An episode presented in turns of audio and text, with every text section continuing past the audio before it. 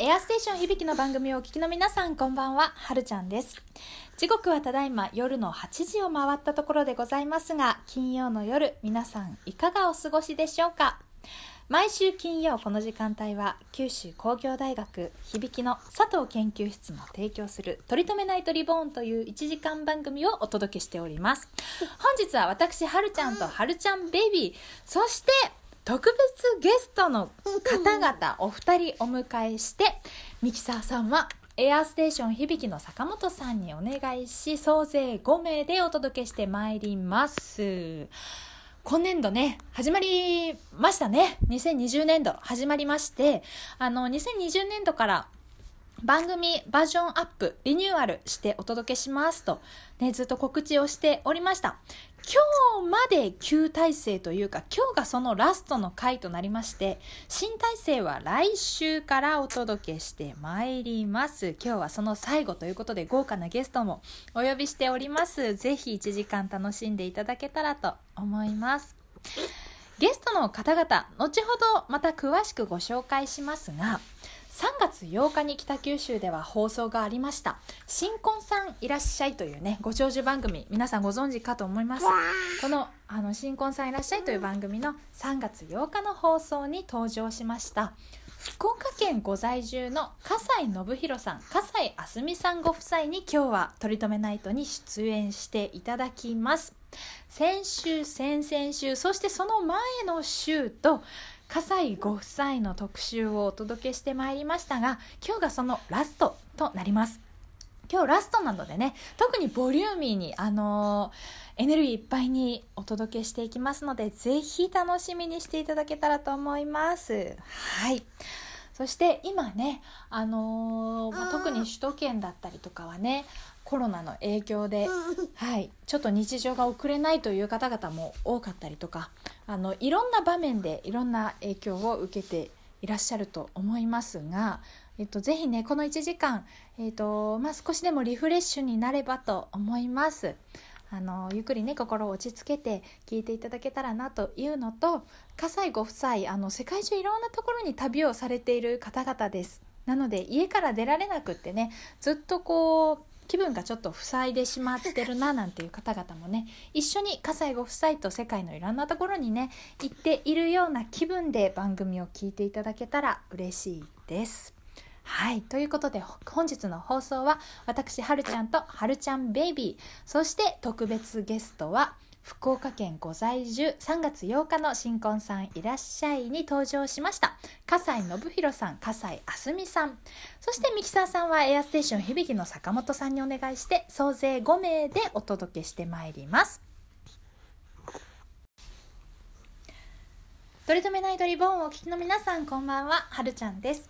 本日は、えー、笠井さんご夫妻特集のラストの回ということでかなりボリューミーにお届けしてまいります、ね、先週先々週そしてその前の週と笠井ご夫妻のお話お届けしてまいりましたがはい今日がラストでございます。このお二人なんと日本から約1万キロ離れたモンテネグロという国で出会われてなんとご結婚までねはいなさったという非常にロマンティックな出会い方そして関係性の築き方ねなさっているお二人でございます。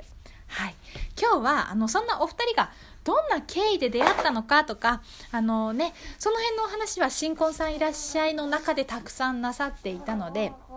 取り留めナイトの中ではそれぞれお二人ともねいろんなところに旅をされてきた方々です。あのなのでこの番組の中ではそれぞれがあのどんな旅をしてきたのかその中でもあのマニアックなご経験だったりとかねこれは届けたいなとかねあの皆さんにお聞きいただきたいなとかいうあのエピソードを厳選してお届けしております。本日は奥様のあすみさんがあの女子旅で世界中いろんなところ60カ国行かれたということなんですけれどもあの刺激が強すぎたという意味であすみさんがもう二度と行きたくない国ベスト3というのを挙げていただきました。はい。で、えっと、第3位は、先々週かな？先々週の取り留めナイトでお届けしておりまして、ベトナムということでね。はい。お聞きしておりますが今日は第2位そして第1位がどこなのかというのをお聞きいただけたらと思います。それでは早速、えー、の笠井信弘さん笠井あすみさんにおつなぎいたします。どうぞ。福岡県福岡市から来ました。またそれ笠井信弘。39歳よろしくお願いします。お願いします。妻あすみ38歳です。よろしくお願いいたします。よろしくお願いします。もう新婚さんいらっしゃるスタイルやめようよ。思いっきり言ってしまって。さああのーコーナーでね連続でモンテネグロで出会われて結婚されたというお二人、二人ともあのー旅がお好きでご主人は歩きすぎる秘境バックパッカーそして奥さんはお祭り旅女旅を旅旅旅ガールということで世界60カ国。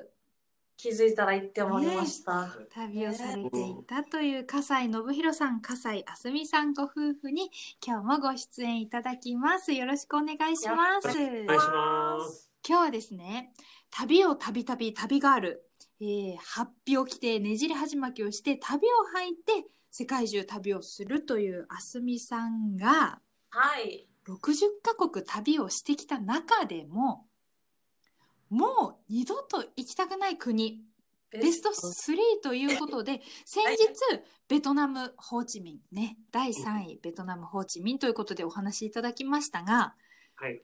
今日は第2位、そして第1位をぜひ教えていただきたいなと思います。はいじゃあまず第2位の音楽お願いします、第2位。これキャッチフレーズがありましてキャッチフレーズがある。99はい99%の日本人が一生に訪れないであろう国、アルバニアでございます、アルバニア。はい。確かに、周りでね、アルバニア行ったわって方、あん、いない。一人も聞いたことないですね。うん。けど99.9%って何調べようって思ったんやけど。0.1%って何やなって思ったけど。行くんでしょ？入れて。行くんですよ。は行くんだ。うん。行くんですよ。うん。でも0点、うん。でも行ってないよね信子もね。俺は行ってない。そう。ないそうなんだ。秘境マニアも行ってない。行ってないね。い。ある意味鎖国だったから秘境っちゃ秘境あでうんそうそう。そっか、ある意味、昔はね。うん。秘境。そう今はもう開放うん。まあイスラムの国っていうヨーロッパですもんね。うんよそうそう。位置的に言うとそれこそモンテネグロの下になるあお二人が出会ったモンテネグロの南、下ちょっと下、ちょっと南の。ギリシャのちょっと北。コソボ真ん中うん。アルバニア下やね。うん。ギリシャの、ちょっと北側になるギリシャだとね、ちょっと皆さんイメージしやすいかもしれそうませんそうですね。ねうんギリシャからの行けばちょっと皆さんあの Google マップを片手によろしくお願いいたしますはい、地図をね、見てください。はいギリシャの、そうやね、ギリシャ、そうやね、ギリシャの下だ。うんうん、あ、うん。そうだ、下ギリシャだったんだ。そうそうあ、そうか。ギリシャの上かな？ギリシャの上がね、アルバニアです。アルバニアそんなアルバニア、まあ99.9%の日本人が一生に一度も訪れ訪れないであろう国。国誰調べかわからんですけど、ね、あすみさんの予想みたいな感じ書いてあったんで私も言っちゃったんですけど。う んなぜ、はいこの国にもう二度と行きたくないなと？この国は結構女子く女子旅あるあるなんですけど、はい。まあ、まず大部分がイスラム教。おー。まあまあ、イスラム教っていうのは規制がやっぱりね、ご存知の通り厳しいので。女性もやっぱく身ぐるみ？身ぐるみ？身ぐるみ？着ぐるみ？着ぐるみ？を着てる？ヒヒジャブヒジャブねヒジャブっていうかあの着ぐるみ違うよ上上にその黒く髪を隠さないはいない。衣装が。あんまりこう肌を露出しちゃ露いけない。出しちゃいけないでそうそうそう。なんて言っちゃう？あの、ヒヒジャブじゃない？ヒジャブっていうと、ヒジャブ。ストールみたいなやつですね。うんよく見ますねニュースとかで。見ますよね。うんでもそ、それはしとるあんまりいなかったけど、あそうなんだ。でもとりあえずイスラム教で、まあ、イスラム教の国イコール、うん結構やはり女子は気をつけた方がいいのは、セクハラ相当多いです。へえ、意外。うん。で厳しいから。ちょっと大人の大人のラジオということで大人のお話になるんですけど、うんうん、ぜひ聞きたいです。厳しいからこそなんですかね。厳しいからこそ、見え見られてしまうら露出してるって思われるからなるほど。イスラムはねうんそうなるなりがそうなりちがち。そうかも。なんかその基本が露出しない状態が基本だから、私たちの感覚で普通の格好をしてるだけでも露出しててちょっと誘ってるみたいな、だけど私は別にビキニで歩いてるわけじゃないんですよ、うんうん、普普通の格好なんですよね。普。通の格好ですよ。なんなら真っ黒尽くしの、うん。だけど現地の方からすると普通が結構露出をしないあの覆ってるのが普通だからっうん。てことですよね。露出してるように感じられるのかもしれませんね。そう。で、まあ、日本人女子は結構軽く見られやすいっていうのがうん。女子だけあるあるで聞きますあねね。どこに行っても。ね。うん。ちっちゃくてなんかね可愛らしく見えるらしいか弱く見えるっていう、か。あだから自分がとかじゃないよね。自分がそういうふうに言うわけじゃない。いやいや。めっちゃ面白い。日本人はね。全くそこからかけ離れてるんですけど。いいやいやいや、あすみさんはまあ日本人の中でもパワーがある。女性という。パワー。パワフルですね。エネルギーがあって、ありますわ あれ認めますわ、認めるね。エネルギーがある。ででもで日本人の女性っていうのはまあ大きくまとめて言うと、うん。うん、まあちょろいと思われ思われるよね。ねでもあ聞くやろ？聞くは聞くよ。やろ？そう。うんだけんついていきやすい、うん。はいはいはい。って思われてるからこそやっぱりしっかり皆さんはやってほしいなって思うし、うん。どう気をつけたらいいんですか？もうとりあえずナンパは無視しよなるほど。うん、もうなんかはいだって言われたのがなんかうん私気づかなかったけど、はい。あのニコニコヘラヘラしニコニコ歯を見せてスマイルとかしたら、はい。なんかその誘ってるって思われるらしくってああ、そうなんだ。やりがちですよね、日本人の女性というか、まあ日本人はやるやるよでねやんわり断りたい。やるよねってごめん日本人の女性じゃなかったわ ご主人に同意を求める。なんでうんって言ったんよ日本人男性じゃん信子って呼ぶから。あ信子さんね。あね女性感が。女性感がちょっとね。そう。何やったっけ？うん。だから女性が、歯をまあ、歯を見せてニコニコ笑うと、笑っちゃうからなんかこう受け入れたって思われるらしくって。ね。だから私がある韓国人の男の子に言われたのがうん。「アスビンはあれだよ」って歯を見せすぎって言われて、その出っ歯とかそういう意味じゃないんですよ歯を見せすぎ出っ歯ではない。あ、そ出っ歯では一応出出てない。一応出てはいないと思うんですけど。そう。って言われてあこれが原因だったんだと思って。うん。ナンパをされるからよく声をかけられるのは歯を見せてこっちからちょっとこうアピールじゃないけど。てるって思われるらしくって。うん。うん、もう私もそれ初耳でもう気づいたことがこれで、はいはいでしたけどはいう。んそう。だからまあとりあえず無視でもまあ無視ねしすぎるのも楽しくない旅になっちゃうから、まあ、ほどほどに気をつけつつ、はいはいはい。塩梅まあがねこ断るときははっきり断ろうってう。んそう。これね苦手ですよね。私も苦手ですけどそのはっきり断るっていうのがなかなか日本にずっと住んでると、うん、こうなんかやっぱ愛想笑いしちゃうでしょ？じゃあしちゃう。うん。しちゃうけんね。それよね。そうあそう今ノート参加できるんだそう日本人今日は女性目線で。うん。うんご主人も今日女性目線で。一番女性らしかったりしてる。そんなことないよ。そんなことないなうんこの面やもんな。でもなんかその、まあ、問題を考えるときに一番なんか心配だなと思うのが、宿がそうどうなのかなってこう思う。んですけど。宿は大体私は女子専用の宿をドミトリーって言って、まあ、みんな 6, 6個ぐらいかな。何個はい。六ベッドとか六ベッドとか一部屋になんか二段ベッドになって、そうそう二段ベッドになってる部屋ドミトリーって言うんですけど、はい。まあ、そこに大体私は泊まってて女子専用のところの方がやっぱりやはり安全。うん。だからうん大体そこ泊まるようにしてるんだけど、はい。なんかこの時なない時があってそう中にはミックスドミトリーって言って、はい男女兼用のところもあるけど、うんうん。まあアルバニアのその国の時がたまたま空いてなくってうんで私も怖いな。あんまりね嫌でうん。けどミックスドミトリーに泊まった時にうんちょっと事件が起きましたっていう、うん事件が起きた、起きちゃった。ねえこれお客さん少なかったんだよ。お客おさん。客さんまあうんいたはいたけど、うん男の人がやっぱ多くって。で男何人？に男何人ぐらいやっか。でも、まあ結局その事件の内容は、はい。宿の人が、宿のアルバイトに、さっきみたいにナンパを無視しようってさっき忠告私がしたと思うんですけど、はい。そう、もう固く思った事件がナンパしてきて、うんそれで、宿宿で？宿の人がオーナー宿の人が。へうんえ。で、まあ自分の宿だから、うんもう好き勝手にできる配置にも置けるし、へで、ね、うっかりインスタ教えてしまったから、私も。で、ずっとインスタで連絡が来てて、で、でも宿には帰らないといけないし、そうですね。寝るところだから。そうう。んで、結局、まあなんか、うん、ね、うん知らんか。ねって。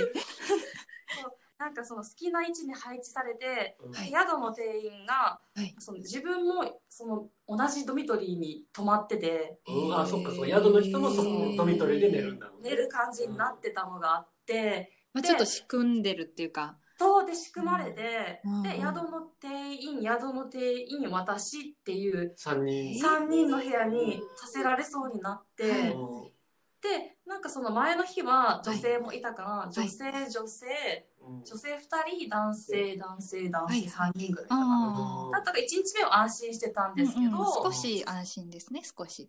まあいいかなって、うん女性おるしと思ったし、うんうんで、その2日目が、はい。私がそのずっと無視、宿の店員のことを無視してたから、はい。強行突破されそうになったのが、うん。同じ部屋にしてしまいみたいな感じになって、移動させられそうになった。移動させられそうになって、はい。で、その男の子も、はい。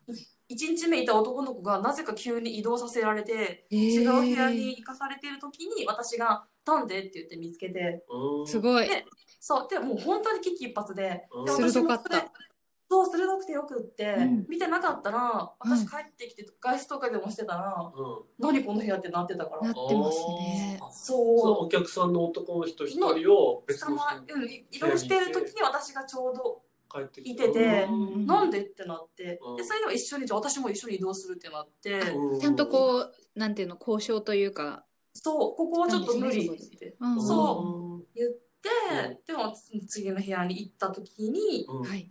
で危機を免れたっていう。うん。すごい。それは、それこそ、その、はっきり言うっていう。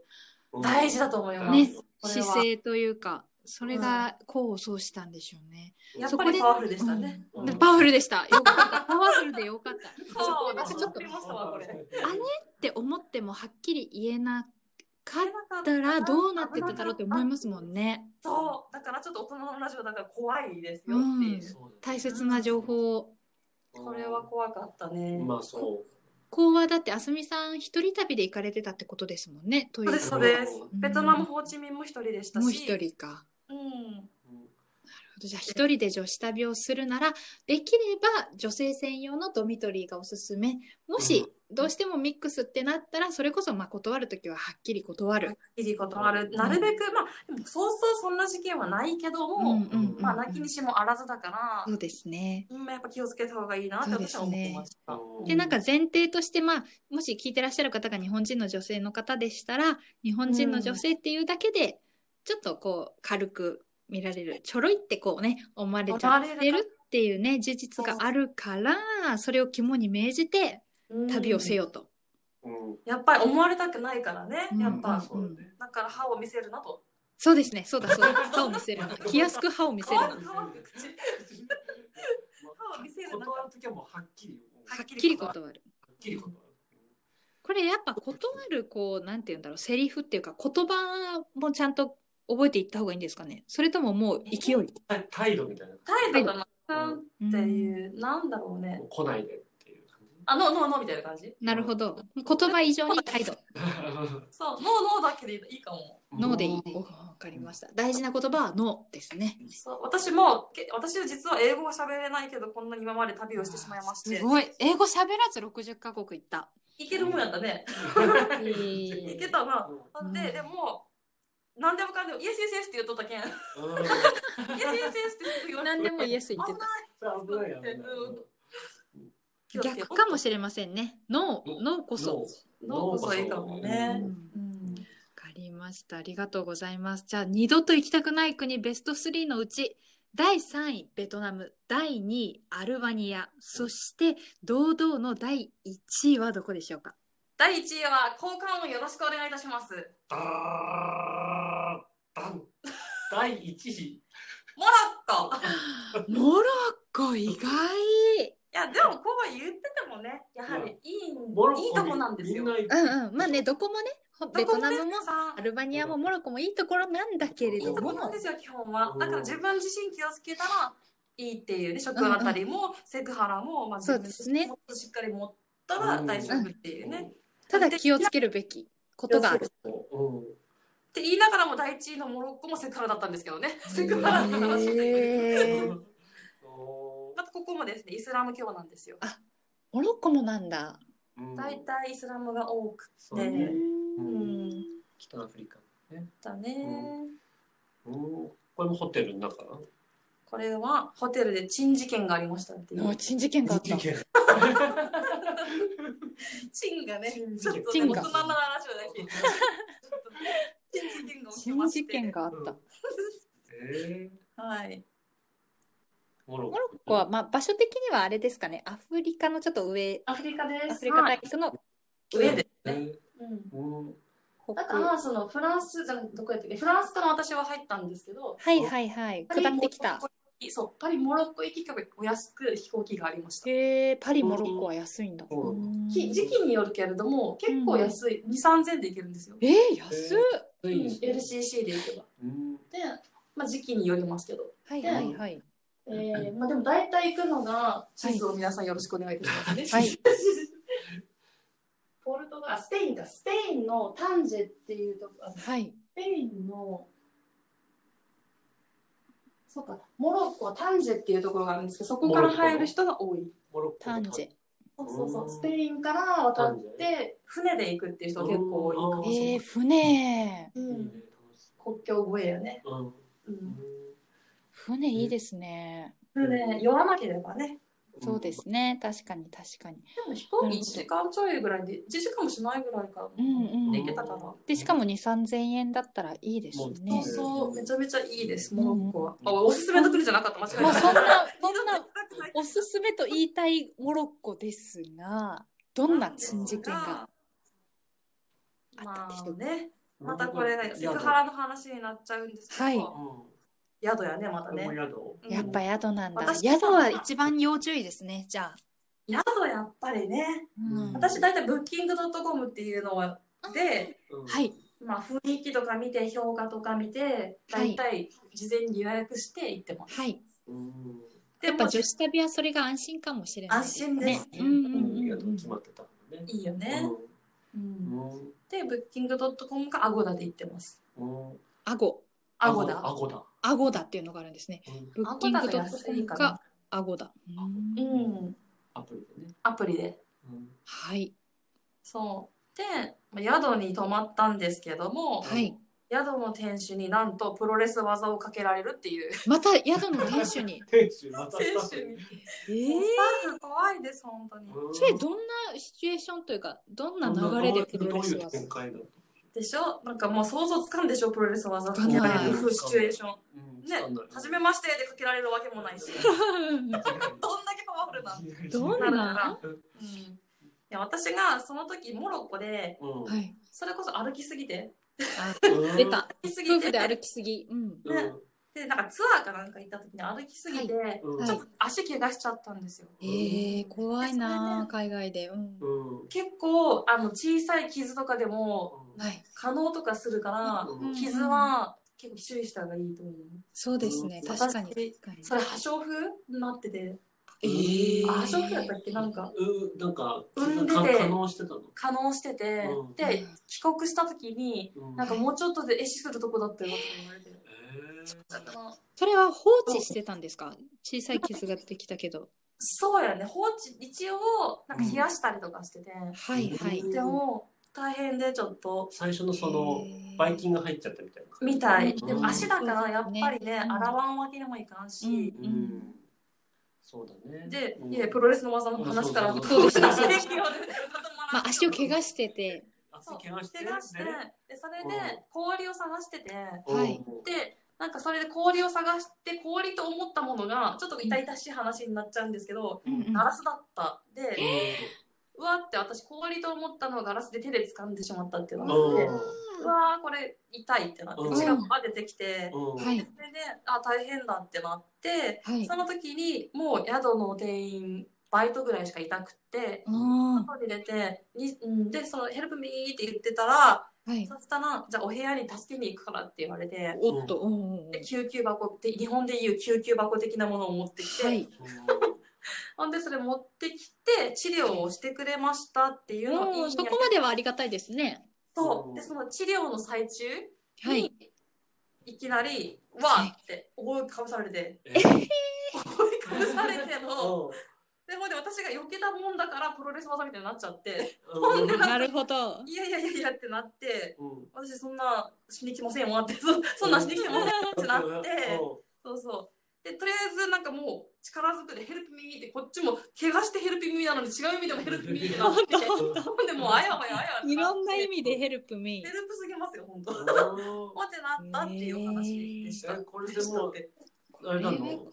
その店員はもうそれでどっか行ったの？そう。うん。めちゃくちゃ私が大声大声出すのも大事。で大声出したから大声と勢いね。あでもいい面と悪い面もあるき一概に言えんけど。うん。私の場合はプロレス技をかけられたにもかかわらず「ヘルプミーヘルプミー」言ったらうん。大丈夫だったっていう、うん。これはでも大事ですね。大きい声を出すっていうのはなかなか普段慣れてないと。言えんよね。うん。急に出てこない。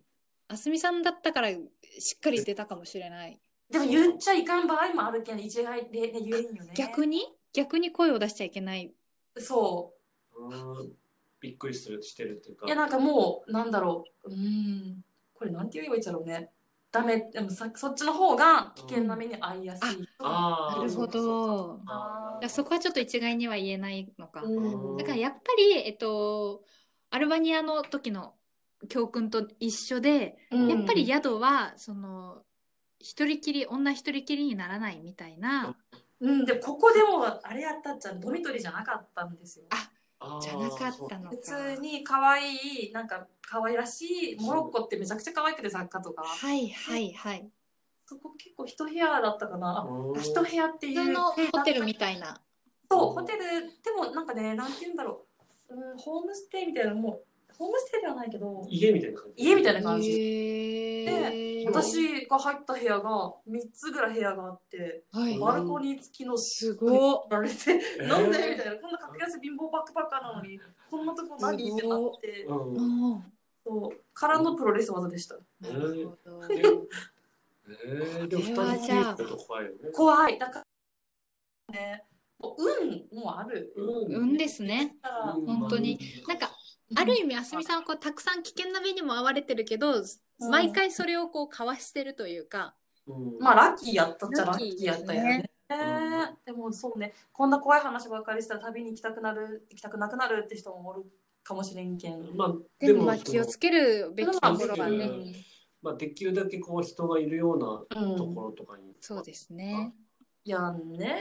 うん。まあまあ、まあ、シングルで二人きりになるとちょっと怖いかもしれないけども、まあ、そこはまあ警戒して、いざとなったら思い出すくあそっか私が良かったのは、うん。部屋がうんその3つ3部屋あるってさっき言ったけど、部屋の中に部屋があってっていう仕組みで、うん。はいはいはいは部屋があって開けたらまた部屋があるみたいな縦状の仕組みで、うん。はい。で部屋の中にはその人のこと入れなかったんですよ。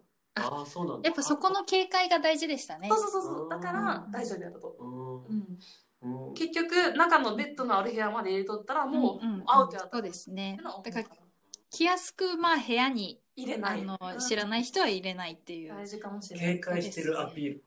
そうです警戒してるアピールですね。いかにその緊急事態であろうと足が怪我しててうん。ヘルプミーだったとしてもうん。ね。最後の部屋まで入れないっていう警戒心を忘れちゃいけないってことですね。うん。危なかったもん危ないね。ね本当。そまあそう日本と同じ感覚だとちょっとねあの緩くなるなりがってるすね。うでもモロッコは異世界すぎて、着いた瞬間あここすごいってなってうん。違いました？やっぱなんか全然違う。なんか牛普通に歩いてますけどってなって、へえ牛馬普通に馬渋滞起こしてますってなって。馬の渋滞。な。見たことない。車、車、牛、車、牛、車みたいな。へえ。それはでも見てみたいですね。楽しいけどね。う。うんうんあと、イスラムの国なんで。びっくりしたのは、うんうん。ビールとかやっぱりはいアルコール系はあ禁止されてて。ダメなんだ。うん。だから、私でもビールすごく好きだから。飲みに、あの買いに行こうと思って、うんうんでもだって買ってるところ、うん。観光客は別に飲んでもいいんですもんね。あ、そうそうそうそう。で、ですよね外で飲んじゃいかんっていう、あ、あこれ結構気をつけた方がいいのが、そうなんだ。そう、なんか歩き飲みとかは、結構はい日本でもする人も、もらん？いますね。電車で飲んだりとか。うんねね中で飲んでバーベキューとかね、そういううの。ん。あ飲みながら歩く公共の場で。うんっていうのは、海外の人から国によるけど、信じられんらしくって、ダメなんだ。そで、警察に下手したら捕まる国もあるっていうらしいから、アメリカそうだよね、多アメ分。リカも州によってはそう。あるよね。インドもちょっとやばいかもしそうなんだ。だ。から注意っていうことで、お酒の飲み歩きはまあ国によってっていうことですけど安全見ればあんまり外で飲み遅れないのがいいですね。うんらしいです。ええモロッコはどうなんですか？そのお酒じゃあどうしても飲みたいってなった時に。に見つけたのが、うん。ホテルとか、やっぱ観光客向けのホテルとかに行ったら売ってた。はい。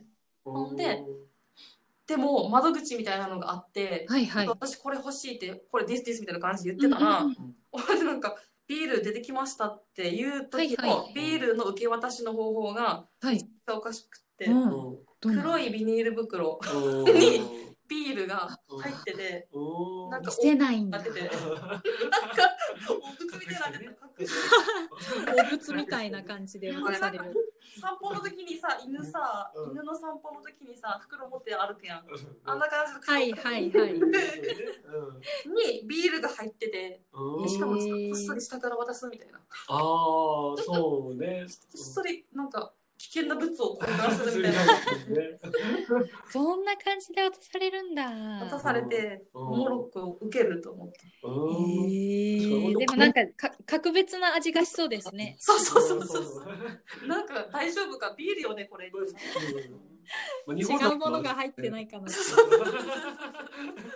なんか変なもの入ってないけどなんか気になったよね。開けたらビールやな。うんじゃあだからもちろんそのモロッコでも外での飲み歩きはダメってことですよね。多分ダメよね。うんうん、うん気をつけた方がいいですね。うんイスラム厳しいと思イスラう。ム系の国はわかりました。あんりがとうございます。でじゃあもサハラに砂漠は圧巻です。皆さんぜひおすすめです。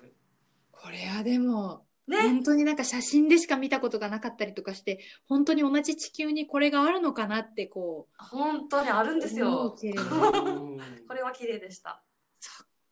じゃあそのためにはやっぱり宿でも警戒をしつつ、ねそれかまあ自分もそのプロレスの技に勝てるぐらいの 強くなっていかくという対策もございます。そうですね強くなる。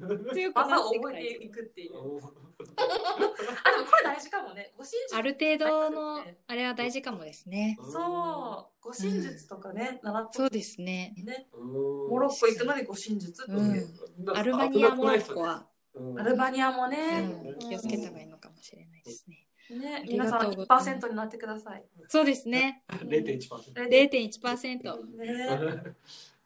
そんなわけではい。あすみさんのもう二度と行きたくないベスト3は第3位ベトナム第2位アルバニア第1位がモロッコということでございました。どの国もとっても魅力的だけれども刺激がかなり強かったというね。ですね。刺激が強い国についていきましょう、これ。ね、確かに。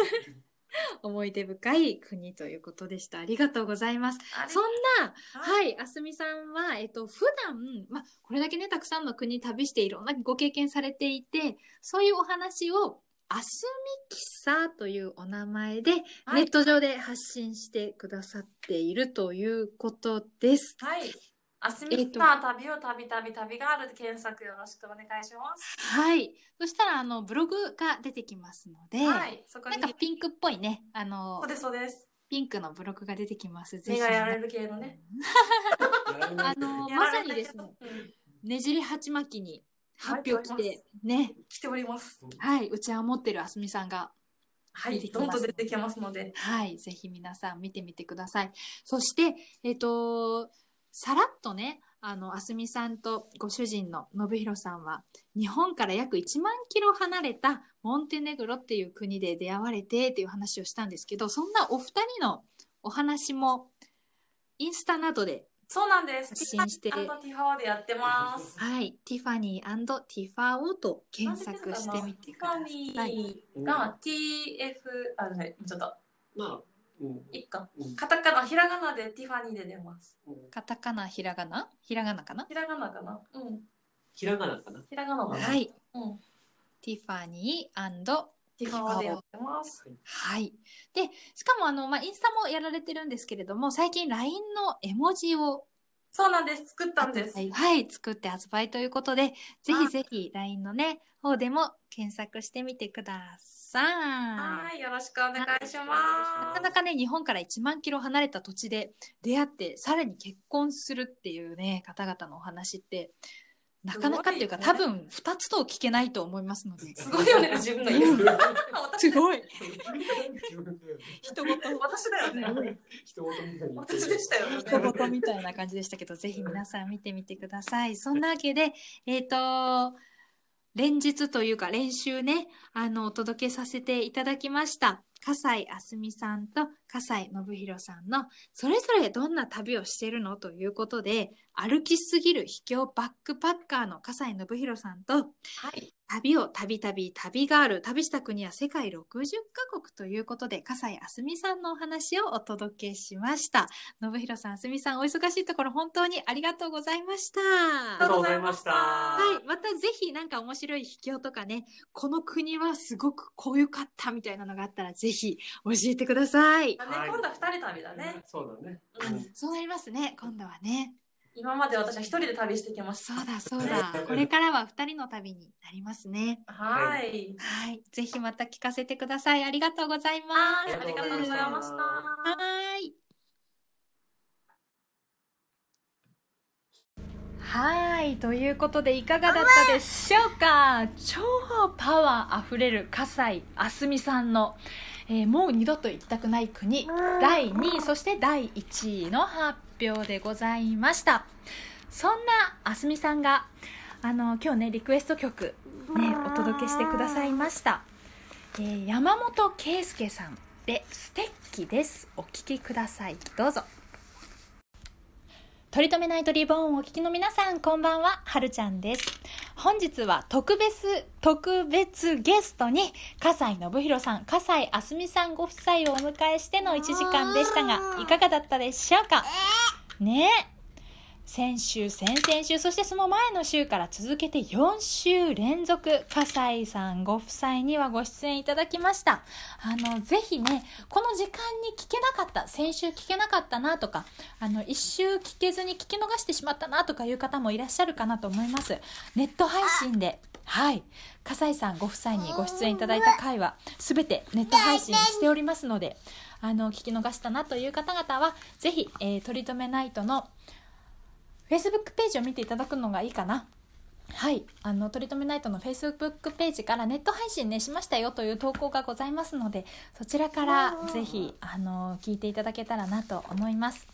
そしてそんな、えー、笠井信弘さん笠井あすみさんですがあのあすみさん実はあすみキサーという、えー名前お名前でイラストレーターなさっております LINE のスタンプや LINE の絵文字そしてインスタグラム等であすみさんの絵をねはい見ていただくことがイラストを見ていただくことができましてあの私もよくお友達とのあの連絡であすみさんのあのあすみきさんのね LINE の絵文字やスタンプ使うんですけれども超味があるというか超癖のあるあの LINE のね絵文字とスタンプがあります。クリエイターの名前アスミキサーで検索してみてください。はい。ぜひ皆さんにも見ていただきたいなと思います。はい。そしてあのインスタグラムの方ではあのあすみさんねすごいクリエイティブな方でいろんなことなさってるんですけれどもその中でもね皆さんにあの特にお伝えしたいコンテンツが、えー、あすみさんと信弘さんモンテネグロで出会われてあのご結婚まで至ってさらに、あのー、ご結婚した後もね実は海外旅行にポーンと2人でね行かれたりとかしてるんですけれども、まあ、今ねコロナの時期なのでなかなかそれもね難しくなってるかなとは思うんですがあの海外にお二人で旅行した時のお話などもねはい。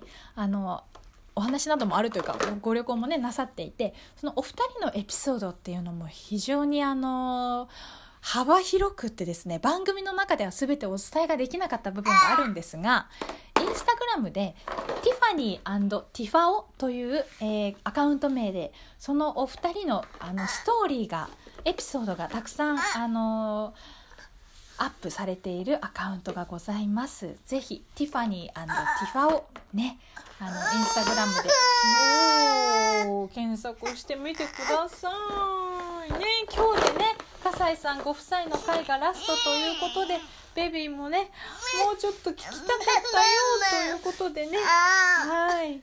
泣きそうになっておりますけれども是非あの今後もちょくちょくあの面白いとこ行ったよなんてねいうのがあるたびに番組でもご紹介させていただきたいなと思います。はい、面白いイラストできたよとかあのこんな珍しいあの族あの珍しい、えーと、民族かなに会いに行ったよとかねいうのがきっとこれからも頻繁にあのあるお二人かなと思いますのでぜひ番組でもご紹介していけたらなと思います。皆さんぜひ楽しみにされてください。はいということで本日の放送は私はるちゃんとはるちゃんベビー。そして特別ゲストに笠井信弘さん笠井あすみさんご夫妻をお迎えしミキサーさんはエアステーション響きの坂本さんにねお願いして総勢5名でお届けしてきました。来週からは番組新体制でお届けしてまいります。あのどんな風に新体制なのかとかいうのを全くほとんどかな。ほとんどあのー、あまりお知らせしないままではありますが。ぜひ楽しみにしてください。また来週。